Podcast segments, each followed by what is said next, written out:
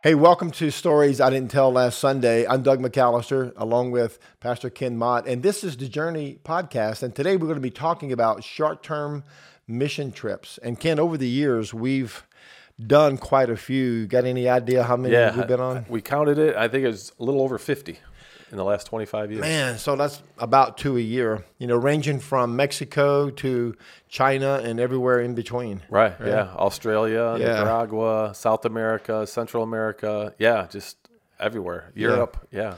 Right. And I, I think the power behind a short term trip is not only what ministry you get to do while you're there, but it's what God does in you Yeah. I think. while you're serving. Yeah. yeah. You always come back and you question: Was did I do more, or was more done in me than uh, I, you know, I actually participated in? Yeah, and it's so true. And you know, I, I really, what I love about the design of short term trips is usually a group of about 12 to 15, and it's made up of Journey church members who pay their own way. Right. Yeah. So we ask them to, you know, count that cost to come up with the money, however they want to do it. And for most of them, you know, they work extra jobs or they, you know, kind of write letters to their friends and family and they Yeah. say, hey, will you help sponsor me? But yeah, so it really helps them to kind of gain an understanding of what it really what it really takes to kind of reach the world, uh, time, effort, you know, money, all those type of things. Yeah, and that may be one of the the intangibles that you really can't put value on is it gives you a first-hand experience of what it costs to bring the gospel to the world. Yeah. You know, Yeah, I, th- I think you know when we when we talk about missions, you know, we ha- at, at church we have an overall umbrella idea of what missions is is to fulfill, you know, the great commandment to, to go out into all the world. Right. And so how, how do we do that?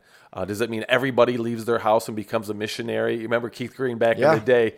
Keith Green says, if God doesn't tell you to stay, you are supposed to go. Yeah, it was kind of a heavy-handed Yeah. way to tell people to go out and to make disciples. Um, but you do have to wrestle. What does it really mean to go out into all the world, and what does that mean for each individual?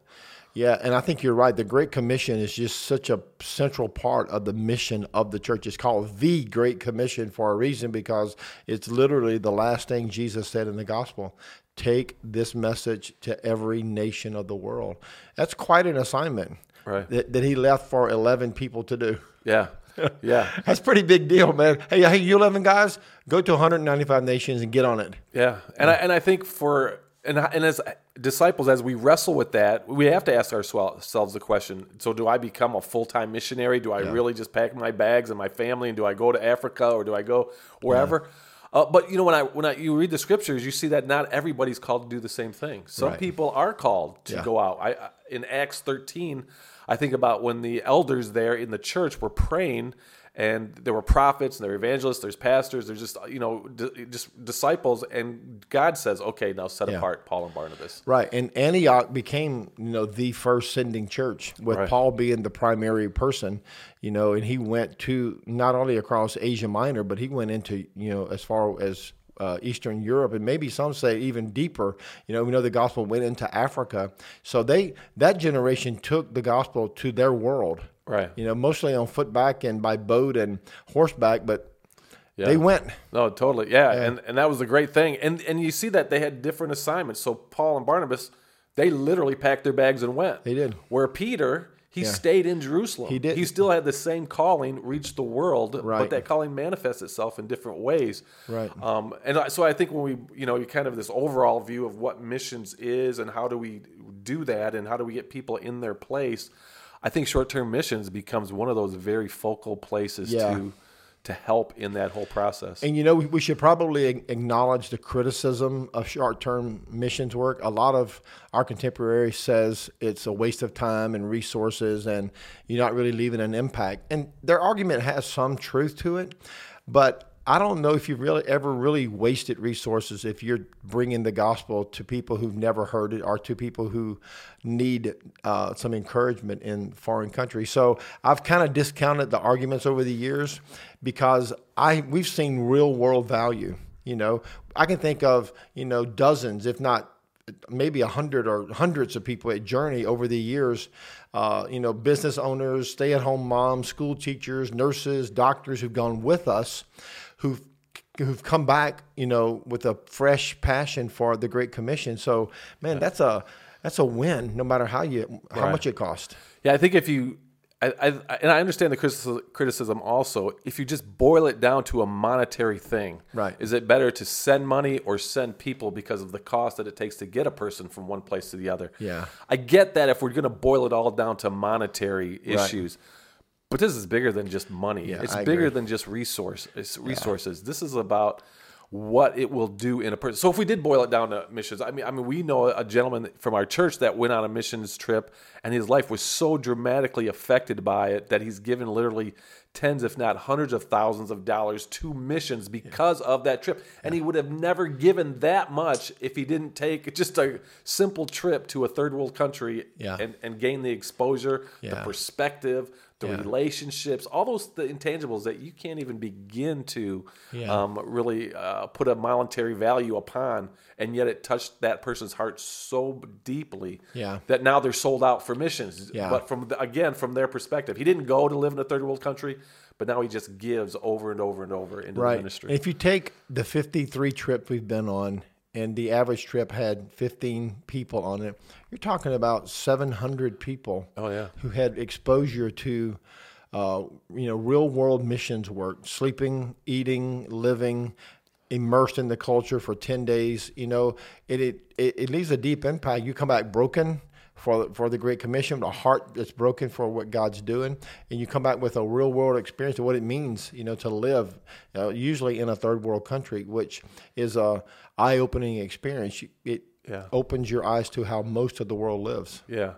I think for most of us, you know, and if we were going to be truthful, for those of us that have been outside, you know, the, the four walls of our nation, Yeah. um, because we are so blessed, because we don't even realize how blessed this nation really is. Yeah. Um, I mean, you can see it on TV, you can see the pictures on the internet, but until you go there and see it with your own eyes, smell the smells, you, you you know what I'm saying? Get Mm-hmm. see, just get immersed in the culture.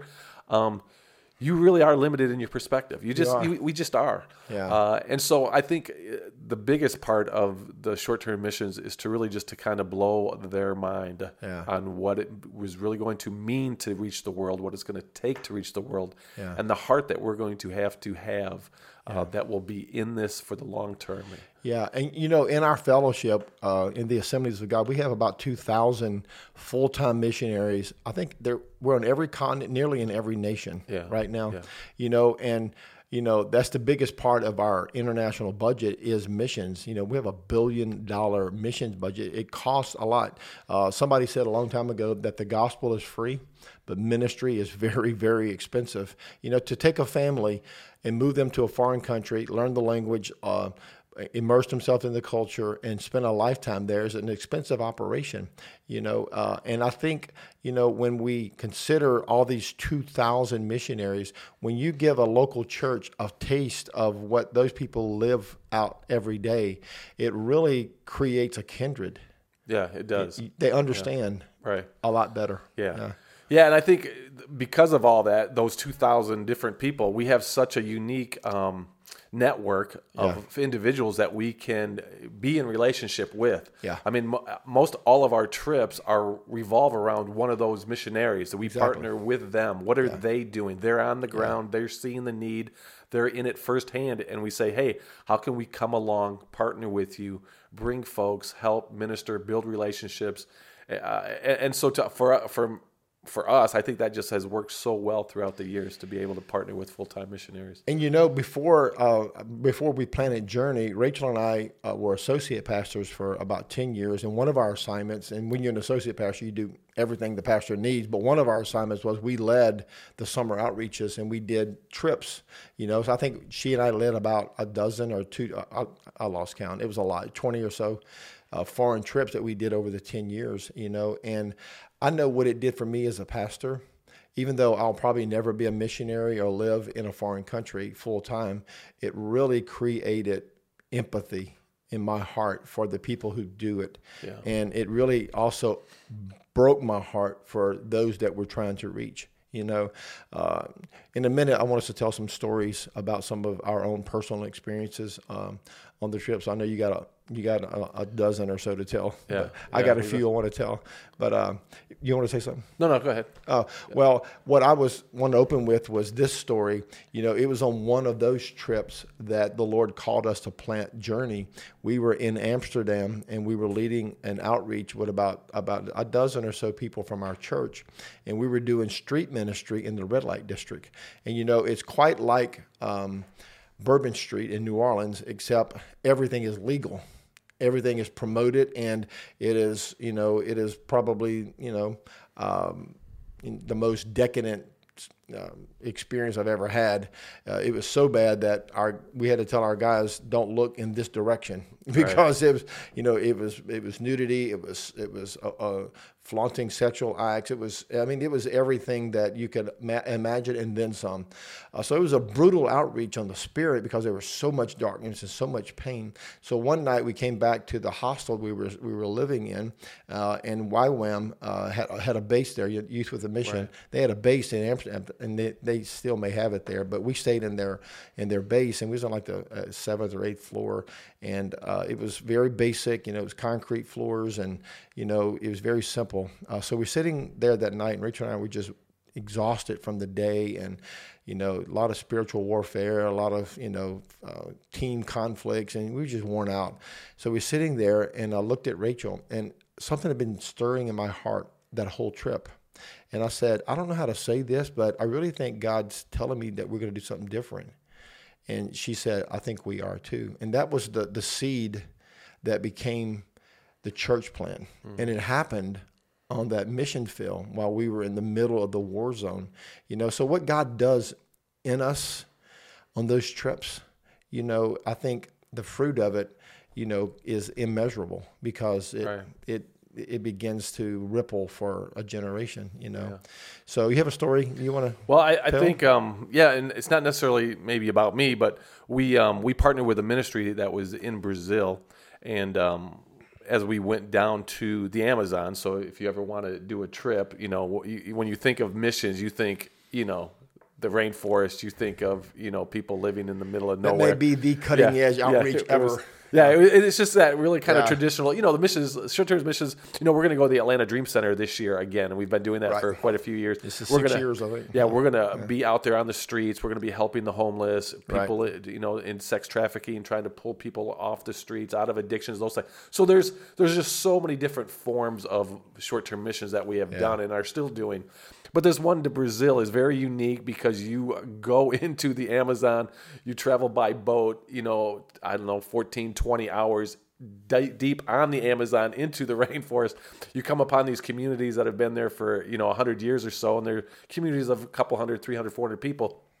And then we literally build a building in about a week's time, maybe 10 days, uh, a pavilion type thing for they for so they could have church. Anyway, um, it's just so interesting because so we took that trip for the first time, and uh, me and only two of us had ever been on a trip, a missions trip before. Me and another gentleman, and so we yeah. go there, and we had brought ten other guys with us. Yeah. But what it did in two of those guys' hearts was just fascinating. Yeah. Because they have led that trip every year for 11 years. Mm. Of course, till COVID kind of interrupted because right. of, you know, we can't right. get to Brazil now. Um, but for 11 years, we've been building a church. Every, uh, once a year, we go and build a church and just the impact that it had in those lives. And like you said, when you dedicate yourself uh, to an idea that God, you're going to use me like you've never used me before. Yeah, you're going to. Uh, I'm going to trust you like I've never trusted before. All those things, and I, you know, you get teared up about it because yeah. the effect that it has in people's lives. But yeah, uh, so so in these two guys' lives, but in particular, they say that for them it's the highlight of their year. Uh, they they never trust God so much yeah. as they do on that trip. Yeah. They've never heard from God so much as they do on that trip. Yeah. They never help as many people as they do. And so these guys are in relationship with the boat workers and uh, the, the, some of the people that are on the ground. You know, you, you, get internet anywhere, even out in the middle of the Amazon. You can get internet. It's amazing. uh, crazy. But you know, they talk to each other on Facebook. They've built these uniquely rela- unique relationships that have lasted for a decade or so. Yeah. And and it just again, it just shows that if you will set yourself apart and say, okay, God, I will do this for you, but in the midst of it, please speak to my life. Yeah. God seems to do that at those times greater than he ever does any other times of our life. So, so it's, it's you're right. It's just it's just very unique and it's very It- amazing. Yeah. It's transformational, you know, and you're right. Once you're out there and all of the comforts of life are gone, your family, your surroundings, your home, your job, and you're in a foreign country, you don't speak the language, and you, you're there for one reason, that is to share Jesus with, with people. It really creates an opportunity for the Holy Spirit to do something in a person's life. It does. You know, and it's just remarkable of the transformation that takes place on there. You know, we, we went to Africa uh, a few years ago, and uh, I remember we, we, we took a, a boat trip on the Nile. Uh, on our on our um, off day, uh, just to see the Nile River, and we passed by some of these villages, and the guide told us that these villages have been there for as long as human history is recorded, thousands of years. He said at least 5,000 years they've been living on the shores of the Nile River. You know, and it's, it's just amazing. And many of those, uh, those tribes and people have never heard the gospel. And there's missionaries who are moving there to live among them. There's Bible translators uh, not only just translating the Bible, but capturing their language to create a language to put the Bible in.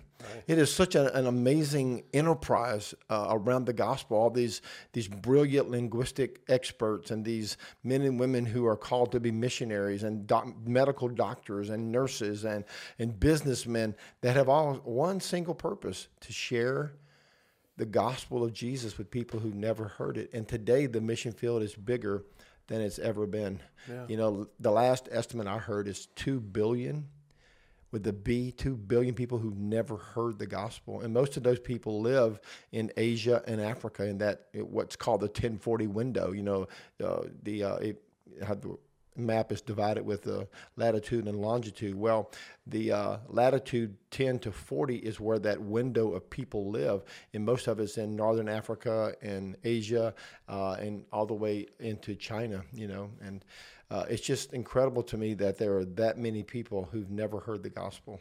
Yeah. You know, and have never had the opportunity to make peace with God.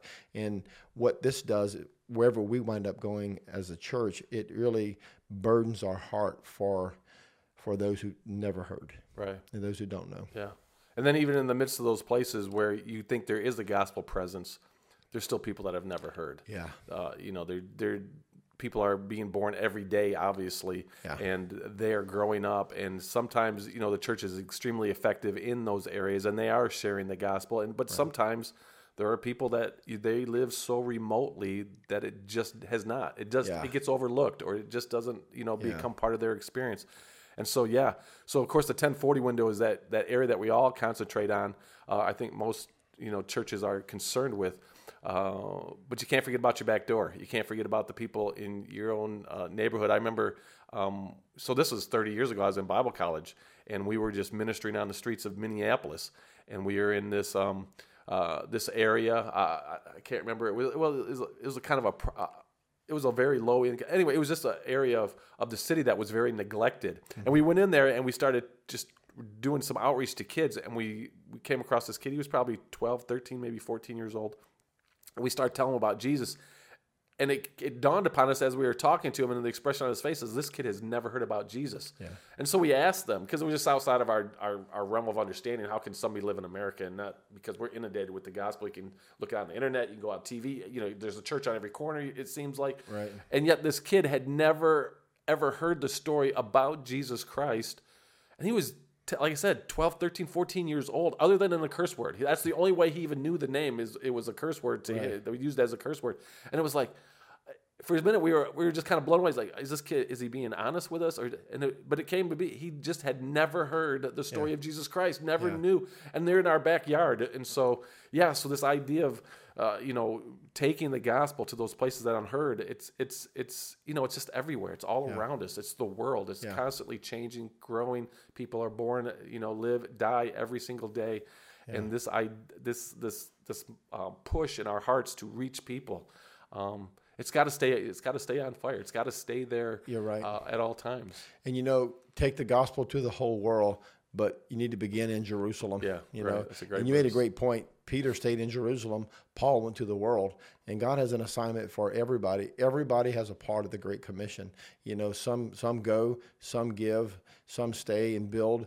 all of us have a call to reach the nations. You know, uh, we went into a neighborhood. We were in the in the Dominican Republic. We, we went went down there with some friends of ours who are who were who was building a church, and we partnered and we, we journey raised money to help put uh, the second story on the church, and it was going to be a food distribution center and a after school uh, care for kids who didn't have anywhere to go after school. So I, it was it was a great trip, man. We raised all the money necessary to put the second story on the on the on the church, and we, we got to witness the feeding program. The kids came there for after school meals. They had tutors for them. They helped them get an education so they could qualify to go to college, so they could get out of poverty. Because everybody, everybody in the church lived in poverty, and I don't mean poverty where they had a a house and a car and a, a, pair of sneakers and no they lived literally in lean-tos made out of broken down wood and tin they found in the dump. So one of the neighbors they built uh, one of the we befriended one of the families at, at the school and they wanted to bring me and the team that was with me to their house. And of course we, we didn't we couldn't say no. So they brought us into their neighborhood and it was a, a neighborhood built on a dump, and there was they estimate five or six hundred families living there. Wow. I mean, it was you know it was yeah. it was a lot of people. thousands of people there, and every house was built out of sticks and broken pieces of metal that they had just banded together, whatever they had. Uh, and the little boy that that hosted us brought us to his house, and uh, his grandma was cooking d- uh, dinner for them that night, and she had a one burner stove that was run off of a propane tank, and it was the only place where the roof didn't leak over the stove where she could cook. You know, and they had one bed that they all shared and one one chair, one chair, you know, and he was so proud to show us his house. Yeah. You know, he was unaware of the poverty that he lived in. Uh, but what gave him hope was the church there was going to help him get an education and go to college so he can buy his grandma a house. You know, and to me, that's the hope of the gospel. It's not that people just get saved to go to heaven because that's the ultimate goal, but to help people change their life here on the earth. You know, so there was a sign written uh, in the in the local language over the neighborhood. Somebody did it by hand, and they named the neighborhood "Get Out If You Can." Wow, neighborhood. That's crazy. I know. So, and that's what he told us. He said, "That's our goal. Everybody wants to get out." You know, that's why I put this on." And he was as happy and as free as you could imagine anyone. You know, and I think you know that's what the gospel does. It frees the soul, man. It takes the shackles what poverty and disease and you know being abandoned does to a human soul. The gospel unlocks that chain, and people can yeah. see that there is a way out. There's hope you know? And i don't know if we you know that one little building that we helped build did any good. I just know it transformed me forever you know to see firsthand how much hope that family found in the message of of the gospel and in the local church. Yeah. Yeah. I think the uh, the verse that says um uh, now these three remain faith yeah. hope and love. Yeah. And uh, we were um, so we were in in India. I, I, got to go to India. I can't remember. It's quite a few years ago now. Um, with a pastor friend that I had uh, been with in uh, Minnesota. Anyway, uh, he invited us and another guy to go, and uh, part of their ministry was digging the wells, yeah. fresh wells in India, different parts. They just they, they, don't dig the wells deep enough, and so the water right. is still contaminated. It's highly fluoridated, right. to a point where it just hurts or just wrecks their intestines, and they have all kinds of issues. Anyway, so we're digging. The, they were digging these wells, and we went to dedicate them, and then we got to preach yeah. at, at, different times.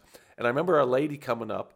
Um, so me and another guy are, are praying. Uh, they they basically do this. Um, they called them festivals, but basically they were crusades, and they would have I don't know anywhere from four to six thousand people that come out, and they always started out by just saying Jesus wants to just touch somebody's life, and if yeah. you need a touch in your life, you need a healing, you got to wow. do something. Just stand up and people of course you know everybody has a need and so everybody stood up and then um, uh, he's, we went out uh, there was probably 30 40 maybe 50 evangelist pastors local people from india and then the 10 of us from the states. And we just went down to the front and started praying for people. And i remember a lady came up with her son and uh, he was deaf born deaf. And uh, we just started praying for him. And you know god just opened that, that young man's ears. And all of a sudden wow. he's making all these expressions that he can hear and his and his mom's talking to him. And of course he doesn't understand. He's never heard language before. Wow. and she he doesn't know but he's pointing at it and he's turning to us as we're all starting to talk. And you can tell that all of a sudden and he's jumping up and down. He's very excited. He's making all kinds of noise. Um, uh, but but I think about the, the gospel um, and what the power of the gospel is that young man's life was changed. His mom's she followed us around for the next three days, you know, just because there was a hope that she had found, Yeah. uh, and and and that's what missions do. And it and it, that so that that story is dramatic, of course, obviously, uh, someone instantaneously healed, but so many times we have done just the small acts of love. Um, we do the, an eye clinic, so we, you know we have an eye chart. You can kind of you can really kind of help someone to find out what their issue is with their eyes in about 10 minutes. And so we have a chart and we bring hundreds of glasses, pairs of glasses. And I remember a little old lady, she's probably, I forget what they said. She was well into her 70s, maybe 80 years old. And they, you know, she couldn't see very well. People kind of led her around by the hand. And we went through this simple eye test. And, you know, we found a pair of glasses that fit her. And oh my gosh, the hmm. expression on her face. You know, the, you know, God didn't instantaneously heal her, but somebody cared enough just to bring a pair of glasses that may fit her. And in a moment, her life was, you know, revolutionized. All of a sudden, she has a pair of glasses. She doesn't need to be led by the hand. She was running around. She was looking at people and the Mm. light, you know, just everything. And it was just, again, it's just, it's just people loving people, Yeah. caring for people, uh, but doing it in the name of Jesus, right? yeah. Because he's going to, you know, the world does nice stuff all the time. At one level, we're we're, we're, we're a society that wants to help people. But doing it in the name of Jesus, Yeah. knowing that there's an eternal benefit, not just for the person that does it, but for the people that you're trying to help, the people and showing them there is a, there is a God that does love them and care. And so there's a purpose for the generosity, not just giving for giving's sake, but showing them that in the midst of giving, there is one that they can truly hold on to, Jesus Christ. And I think that's probably a, a good story to um, illustrate that the church does so much good on the earth for absolutely no gain or recognition. Right.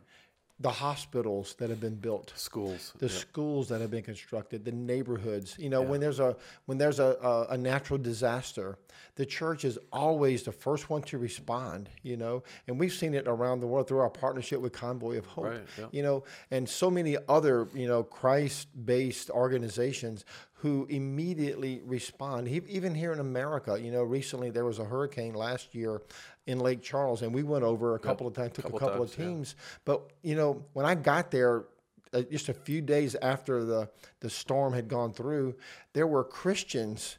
Men and women who have jobs and businesses who just came to Lake Charles and set up a tent, and they were cutting down trees and helping people get their, you know, their uh, lives back in order. And one story there, and this happened, you know, just last year in in the U.S., we were, responding to a storm, uh, and the pastor of the church and the team leaders assigned us to this street, and our job was to go and cut trees uh, out of people's lawns and drag them to the street so people could get their yards back and their repair their homes. So we were we were on tree detail, and you know me, I'm a really rugged outdoors guy, you know. So I'm running chainsaws and we're we're ho- ho- hauling you know hauling out logs, uh, and.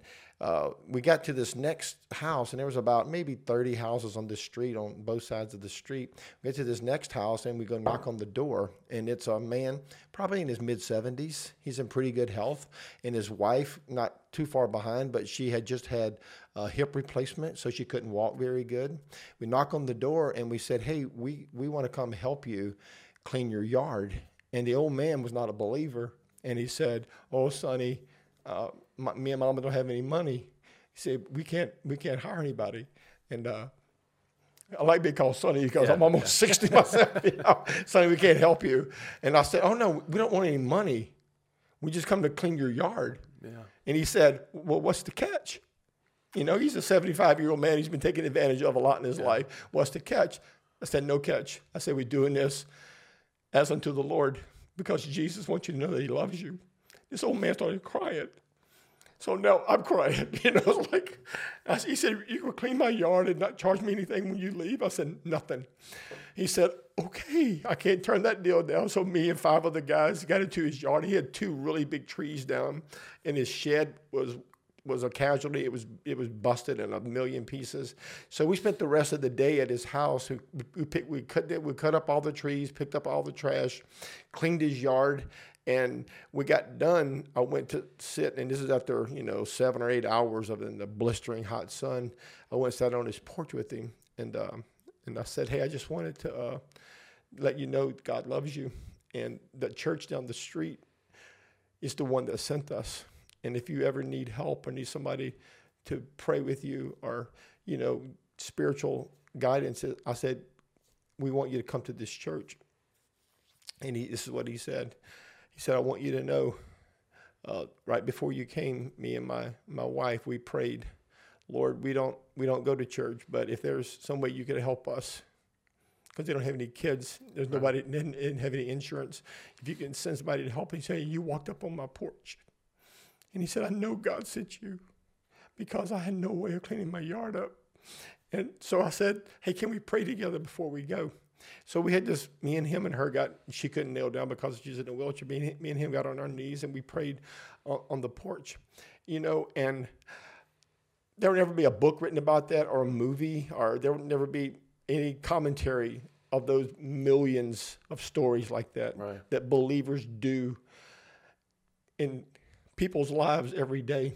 But it's transformational, Ken. Yeah. You know, it, not not only we clean their yard up, but I mean it I left there on a high, man. I was just like, it was soaring just for the opportunity. And there were teams. And when we left the next day, there were, by then, there were hundreds of people on every street.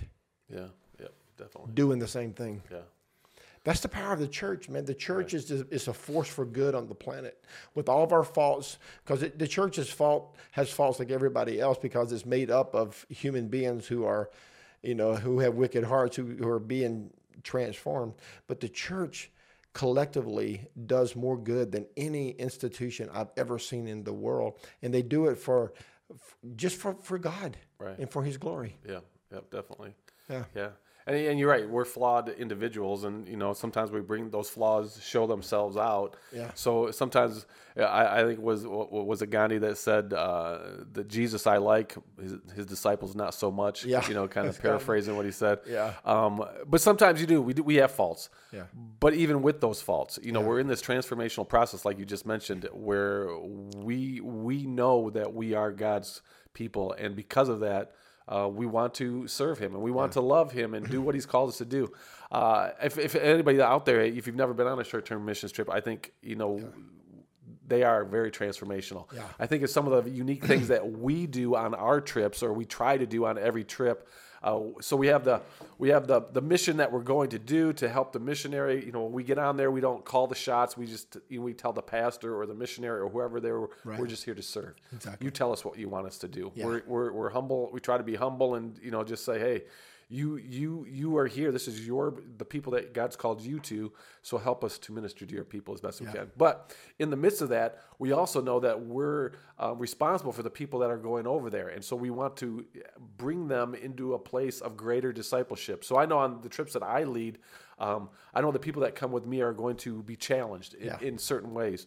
They're going to pray uh, like they probably you know have never prayed before. We're going to you know take the scriptures to heart. We're going to help them to be able to share their testimony. A lot of people have never shared a testimony. Yeah. They don't even know where to begin. What does that mean? Share my testimony. Right. Um, or I don't have a testimony. I was born in a Christian home, and yeah. you know I got saved when I was.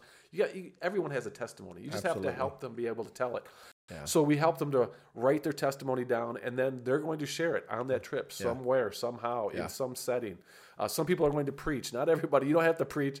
Uh, not everybody's there yet. Uh, but we are going to help them uh, write a devotional. Take yeah. a passage from God's Word. Be able to say, here's what it says. Here's yeah. what it says to me, and here's what I think it says to us. And how can we, you know, put this into our life? And they'll do that at different settings. Yeah. Um, they're going to be challenged uh, again in so many different ways. They're probably going to eat stuff that they probably never ate before. That's the truth. now it's going to be all safe. It's going to be fun. It's going to be safe. It's going to be cooked. Yeah. You know, we're not going to drink the water. Yeah. Usually, uh, we're going to have bottled water. But you know, but we are going to be challenged outside of our comfort zones because this world was not made to be lived in comfort. It was be, it was made to be lived in the obedience and the sacrifice of you know picking up our cross, carrying it daily, and walking yeah. in what God has called us to do. Yeah. Um, uh, we're going to help them to see and gain a bigger perspective than what they've ever experienced before. And so yeah, so you know you come on a missions trip you, you can expect to be changed. You yeah. can be expected, or uh, you can expect to see life differently than you've ever seen it before. Yeah, and I think you're right. Uh, if you're watching and you're interested in a short term trip, um, we are going to resume our short term trips as soon as travel restrictions are lifted. Right. Uh, so we'll be making those decisions in the days to come, and we'll be talking about it at Journey a lot in the in the days to come. You know, we have uh, we have a church planter in India uh, yeah. that we that we are partnering with, and he's planted 15 churches. You know, we have a church planter in Argentina. Uh, you know, we have friends uh, all over uh, Europe and Asia, and you know, into Africa. So, and we've been to most. I think we've been to every continent. You know, between me and you and all the teams that we've led, yeah. I think we're approaching 90 or maybe 100 different trips. I've been in 30 different nations, or I think 36, Rachel and I counted last night, 36 different countries, you know, and what it, what, what it does for us, it keeps the heartbeat of missions alive. And when we had our first Sunday service, our, our first uh, service as a church when Journey started in 96. We took that first offering up and we gave 25% of it to missions. That was the first thing we did. It was like we wanted our church to be born with Right. a giving heart to missions. You know, so we we gave the first. I think it was more like thirty three percent when we when we finally figured it out. But we gave the first offering went to to missions. You know, and because I know that's close to the heart of God. You know, uh, right. uh, Revelations. You know, and there stood a crowd too great to number from every tribe, every nation, every people, and every language. And they were all singing one song, Worthy is the Lamb. And I think that's God's vision for the world, is that everybody gets to hear the gospel. You mentioned food. Um, as we get ready to wrap it up here, what is some of the strangest food that you've ever had the um, pleasure to eat? Yeah. Anything? Well, yeah, yeah. Most of it I don't even know. You know, you don't know what it is. So uh, in Brazil, you know, we, we, we you know you eat just about anything that's caught in the river. Uh, yeah. Piranha is actually a really good meat. I mean, it's really Have good fish. Piranha? Oh yeah, many times. Oh my gosh. Yeah, it's great. That's like the ultimate revenge. Yeah. So I, I had. so we went again. In, so we, so in China, uh, we've been to China now a few times. Um, I have some friends there, um, but usually he'll tell. He said, "Look, I'm just not going to tell you what it is. Just go ahead and take a little bit of it. Don't yeah. ever take a lot because you never know what it's going to taste. But whatever you do take, make sure you try it. And sometimes he'll even say, "Okay, this is going to be really bad." Yeah. He said, "I don't even like just this." Go ahead and acknowledge go, it up yeah, front. Just, but just do it. So you know, you eat a lot. But one of the funniest stories I saw there was so when you go to a village or you go to a place and the people are just so receptive. You know, they always just love on you. You know, you're there to help them. They understand that. Uh, I was passing by. Um, so they so they we were, we were down the river we're on these little boats going to from one little community to another and all of a sudden we see another boat like looks like a pirogue it's right. one of the only places in the world that you think hey other than outside of louisiana where do they use pirogues in in brazil in the, the amazon. amazon. yeah wow and uh, so this guy's got this pirogue and at it he's got a, a part of a cow so they got the, a couple of these pirogues tied together and they've got a half a cow total that they're going to celebrate with us and they've been yeah. floating it down the river for a day and i'm oh, thinking gosh. oh my gosh it's not on ice it's not whatever but anyway okay so let's do it then they're processing it right out on the front porch, and yeah. um, I'm walking by a guy, and all of a sudden he pulls out. Now, don't get too squeamish on me. Yeah. He had uh, pulled out a howler monkey that he had shot. Hmm, okay. And he pointed, and yeah. he and right then we knew that he was that was his contribution We're for our monkey. yeah for our for our dinner. We were gonna have monkey that night. Yeah. So uh, I don't know what parts I had. I just know they don't even they cooked it on the grill. You yeah. just yeah, you just eat it. It's just kind of what you do. Uh, I, one of my favorite meals I ever had, most unusual, were, was chicken feet. Oh, yeah. We went to a, a, village in China and we spent a day there. And the the church, and the church is all underground in China, yeah. uh, so they, they don't have a building. But we were able to worship with some of the believers, and they had a fellowship night. They they called it the feast. So we all gathered at this one house. It was a very nice house, and uh, we gathered, and they had been saving all of the chicken feet for like the last three months that they had killed. They saved them for their guests because they knew we were coming. Well, when we heard there was a chicken feast, I'm thinking chicken breasts, chicken wings, you know, thinking Barbecue. yeah, barbecue. Hey, We're getting a chicken feast tonight, man. I'm so excited about it. So when they set the thing, the, the big tray on our table, and there was like eight of us to a table, and there was like maybe six or eight tables. They lifted the bamboo lid, and it was you know, hundreds of these little chicken feet, you know, that they had fried and barbecued, and I was, and and the host said, "We saved these for you." I was Yeah. all right, well, let's get busy then. So we ate every chicken foot on the platter, man. Yeah. There's probably not much meat on there. Yeah. yeah, we had to kind of open the toes and eat between the toes, you know. Uh, but it was, you know, it, it it tastes a lot like chicken. Yeah, exactly. yeah, I think the you know the benefit of of all those mission trips, uh, you build so many unique relationships, even among the teams. You know, Yeah. You know you know somebody really well after you've gone on a mission trip with them. Yeah. You've had to suffer through travel for you know sometimes 20, 30, 40 hours Yeah. to get where you're going.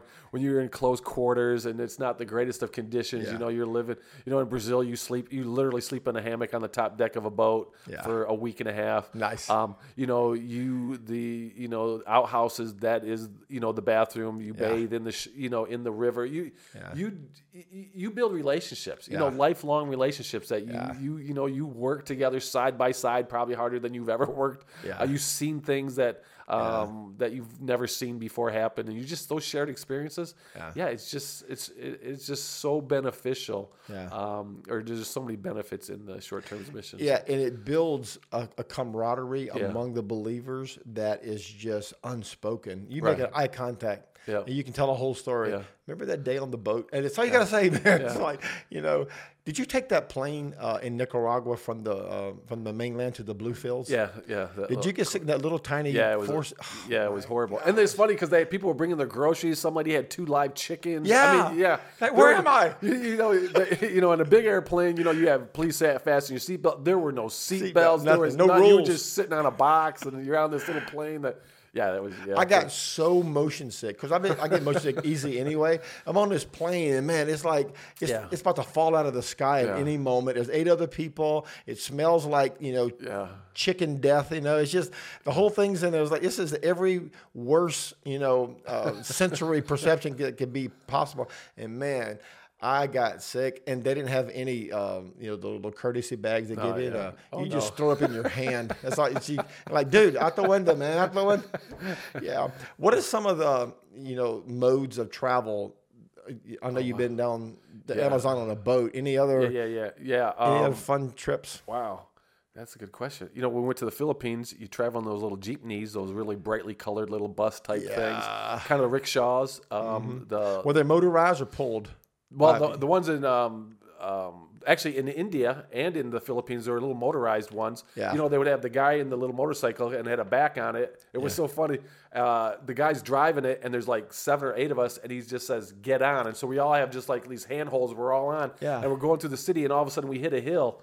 And then he just looks back and he tell he just points. He says, two of you get off." And then he just goes up the hill, and I'm like, "Are you coming back?" No, we had to go up and walk up the hill. How It's did we get there?" Just you, you know, let me drive. You get off. You know, Yeah. but it was so funny. But and then in China, so many different ways: trains, Yeah. planes, automobiles. You know, it's just that whole thing. And then of course the unique, yeah, Yeah. stuff that they have in each culture. Man, uh, when we were in in uh, Kampala, the main mode of transportation is the motorcycles. Yeah. And they call them bodas, boda boda, which is uh, uh, English for border to border. But it, they became the name of the bike. It's called a boda boda. You can rent a boda boda, and how many people will fit on a two oh, I know, seat it's boda? ridiculous. Sixteen. Yeah, yeah. I mean, there's It's- people yeah, it's standing. It's like a it's like a show at uh, you know at Hollywood. You know, there's like people doing death defying stunts all the time. Yeah. You Yeah. know? India was the same way. You would wonder how can they get that many people on, and they'd pile all out, and then there'd be three ladies with babies. It's like, well, they were, like, They were inside. Yeah, they look like clown cars with so many people just dumping out and dumping off. They would Yeah, get off was- and the babies were inside when the babies were safe, you yeah. know. Yeah, so motorcycles and boats and airplanes and buses. You know, we took a trip to the Taj Mahal when I was in India. So we rented this van, you know, and it was, you know, basic motor metal sh- shell of a, it wasn't really a van, but we were, we piled into this van and we took the interstate to, Yeah.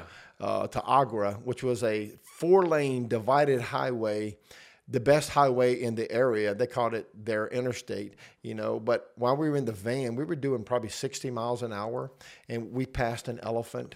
Yeah, we passed exactly. a camel caravan. Yeah. You know, we passed trucks coming on the wrong way. Uh, yeah. Like there's no rules, there's no in, in, entrance and exits. You know, every moment your life's in your hand. You know, we drove four hours to get to Agra, where the Taj Mahal is.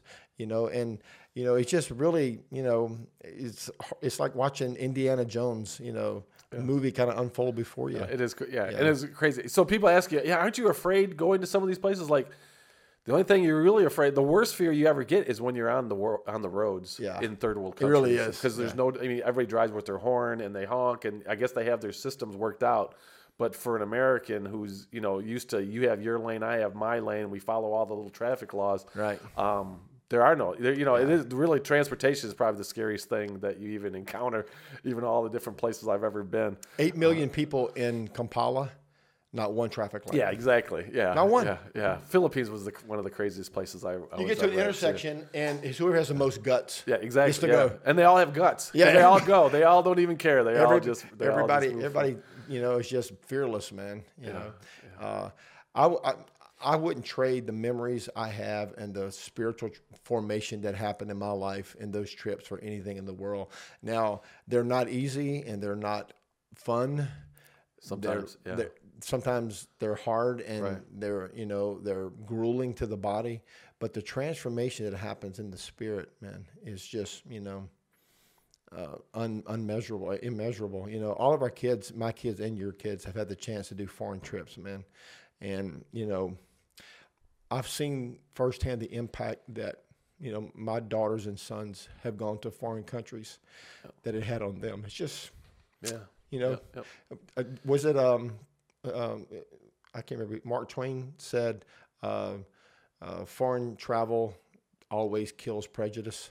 you know, or something like that. It's, you know, it's it's the best cure to prejudice is yeah. to leave your leave your culture and go live in somebody else's, and it destroys right. our preconceived notions of, of other people. And what Paul said is really true.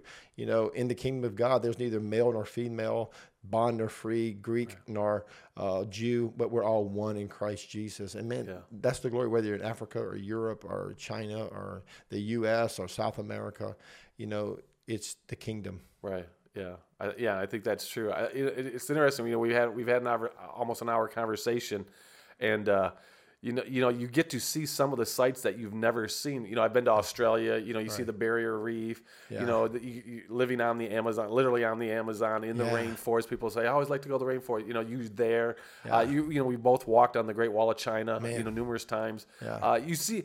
But those aren't the things that really stand out. Nope. You, you know, some people think short-term missions is like a vacation. It's like uh, may, maybe the way some people do it, yeah. it is. I don't know, but. I, you know, of all the things that I've ever done on a missions trip, and we've seen some incredible things. Yeah, you always walk away with the memories of the people. You do. Uh, you know, it's always that's always the primary. It's always the focus. It's a, what mm-hmm. you know. Who have I talked to about Jesus?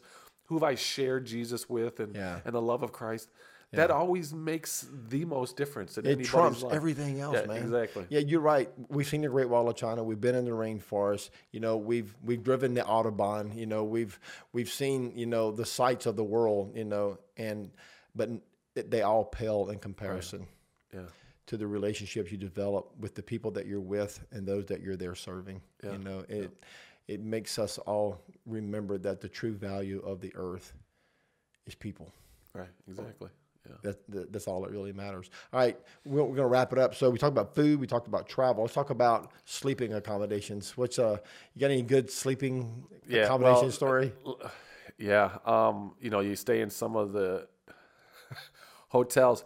So I was in China, and um, kind of the story like you said when you were in uh, the Netherlands, yeah. and uh, I got a knock, I got a call on the phone. It's like one, two in the morning and I get a call on the phone, and um, and I can't understand. There's Chinese, and I keep hearing the word massage, and it was like I don't, I don't know what I don't know what they're talking about. And I, you know, I, I don't know anything, so I just hang up the phone because I have no idea what's going on. The next thing you know, like three minutes later, I get a knock on the door, and it's like, oh my goodness, what's going on? I, I, I open the door, and there's a lady there, Yikes. and it was, you know, immediately you realize like oh, this is not good. This is not good at all. And uh, this is not yeah, so you closed the door. I closed the door. I said, no, no, no, no. I don't know what you thought. I, I didn't say anything on the phone. I don't even speak Chinese. So, I, but but you know, so that was very unique. That was the, one of the weird things that happened. But of course, you know, sleeping conditions. You know, you sleep in so many different uh, places. Sometimes it's in people's homes. Uh, we slept, uh, of course, in Brazil. You sleep. I told you on a hammock, uh, on a boat.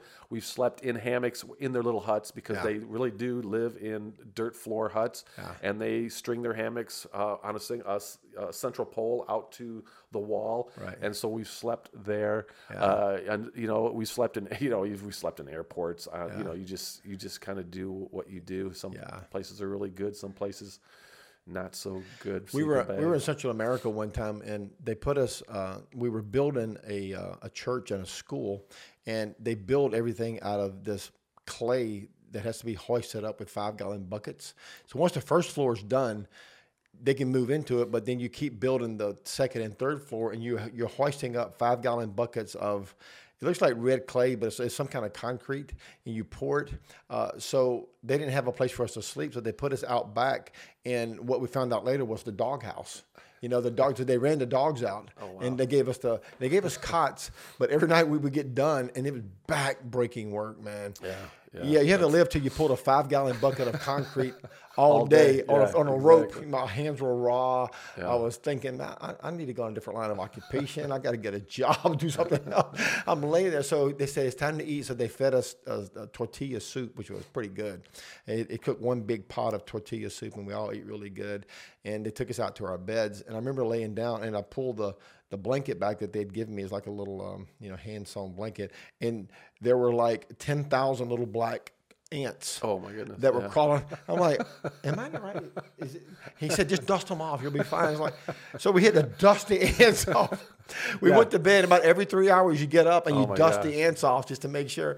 Uh, But he said, next time you come, you'll be able to stay in the new house. So like, man, I came too. I came on the trip too early. Yeah, yeah, yeah. Yeah, If I come back, yeah, yeah.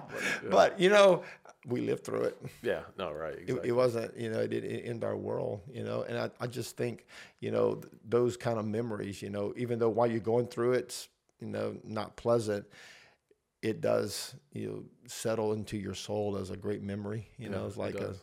you know I wouldn't trade it for anything else in the world man so and I made friends along the way Pastor Ken of people that you know I will love forever Yeah. you know yeah. because it was born in fire. Right, know. exactly. You just you just connected to that person, man. You know whether it's in, uh, down uh, the Amazon in Brazil or whether it's in a high rise in in China. You know, uh, I'm gonna tell one last story, and you can tell one last one too before we go if you want to. But one last story that I want to tell is the first time I ever was invited to go on a foreign trip. I was 16 years old, and I was uh, I'd gotten saved in this little tiny country Pentecostal church. So I'm sitting in church that morning. There's maybe 30 of us in the whole auditorium, uh, and the pastor gets up and introduces the guest speaker. And the guest speaker that day was a guy who led uh, outreaches behind the Iron Curtain. Now you and I both grew up Right. in the age of the Iron Curtain, where Right, co- right. communism dominated a third of the globe. You know, and this this man's ministry was he led short term trips to smuggle Bibles behind the Iron Curtain. At that time, they were focusing on Russia. Uh, Russia was still uh, the USSR.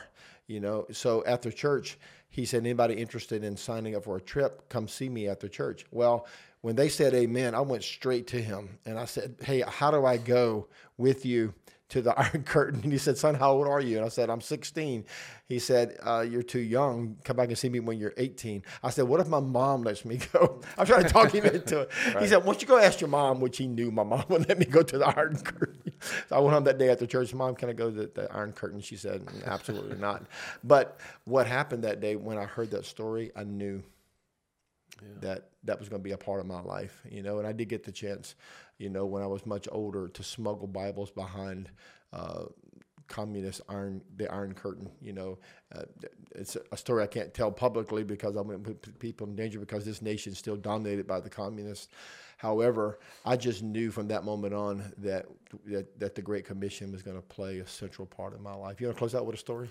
Um, well, you, you, you know, you go to give. Uh, it- you know, when you go on a mission trip, that you know, it's kind of the the motto of your life. I'm just going to give my life away. Um, so maybe I probably should. Well, okay, so I'll, I'll get through it without crying because I'll just try to jump out of my emotions here.